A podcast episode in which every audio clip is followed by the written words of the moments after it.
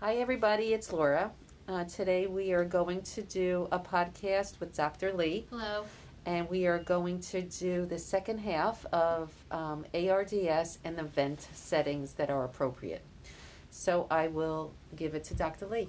Hi everyone. So today we're going to talk specifically about vent strategies for someone who, let's say, we've just intubated for ARDS, and what should we put as our initial vent settings, and what should we look for. So when you first have someone on a vent, uh, specifically for severe, moderate, severe, whatever reason, ARDS, um, our primary goal is to do lung protective ventilation. And what that means is we care about the tidal volume, the PEEP, and the FiO2, um, and vent synchrony between the patient and the machine. So the most um, rigid thing we should set always is the patient's tidal volume, meaning we um, should aim for low tidal volume ventilation, and that is defined as between 6 to 8 cc's per kilo of ideal body weight of the patient. And ideal body weight is always calculated based on patient's height and their sex. So once that's established, we generally try not to deviate from that tidal volume setting because that is the only thing that's been shown in the literature to improve mortality in ARDS patients on the vent. So we want to minimize the volume trauma that can be given when we give too much tidal volume on a patient in positive pressure ventilation. So that's number one, we set the tidal volume. Because it's a low tidal volume, most patients will not like to breathe and uh, in that way and need to be heavily sedated and possibly paralyzed to maintain vent synchrony. The next thing is obviously FiO2. We want to titrate that to an O2 sat um, greater than or equal to 92% is generally, we don't need to over oxygenate and target 100% necessarily because too much oxygen can also be toxic. So as long as they're above 90 to 92%, that's good. Or a PO, PaO2 on the blood gas between 55 and 80. So that is our goal. And then finally, PEEP. PEEP is the hardest thing to set, um, and everybody has their own style, mainly because there's no set uh, hard and fast guidelines for it because every patient is so variable and ARDS is such a heterogeneous disease it anything can cause ARDS um, and so depending on the reason someone developed ARDS and developed um, need for mechanical ventilation their PEEP requirements might be different. So patients generally um, however we try to go on a high PEEP uh, strategy meaning we try to start at a high PEEP and then if the patient cannot handle it, then we try, and then we go down to the highest that they can tolerate without any side effects that can improve their oxygenation. What would be the side effects that you would be looking for with someone that has a high PEEP? Yeah, that's a good question. So high PEEP can be very dangerous. It's uh, PEEP is pressure, right? It's positive end expiratory pressure. So that increases your intrathoracic pressure, which is already increased because of being on the ventilator. So it decreases your cardiovascular preload and it can cause hypotension. Okay. So that's one we look for blood pressure, hemodynamic changes when you're changing PEEP.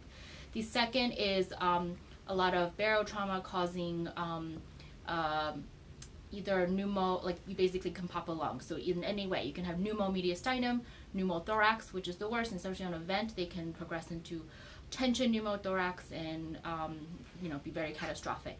So you want to minimize how much of that pressure you're giving because the PEEP is the purpose of PEEP is to distend the alveoli and kind of open mm. up the letter, kind of the alveoli that in your lungs that are very full of fluid or inflammation or infection or whatever to open those up and, and let, to let air go so that the patient can get oxygen.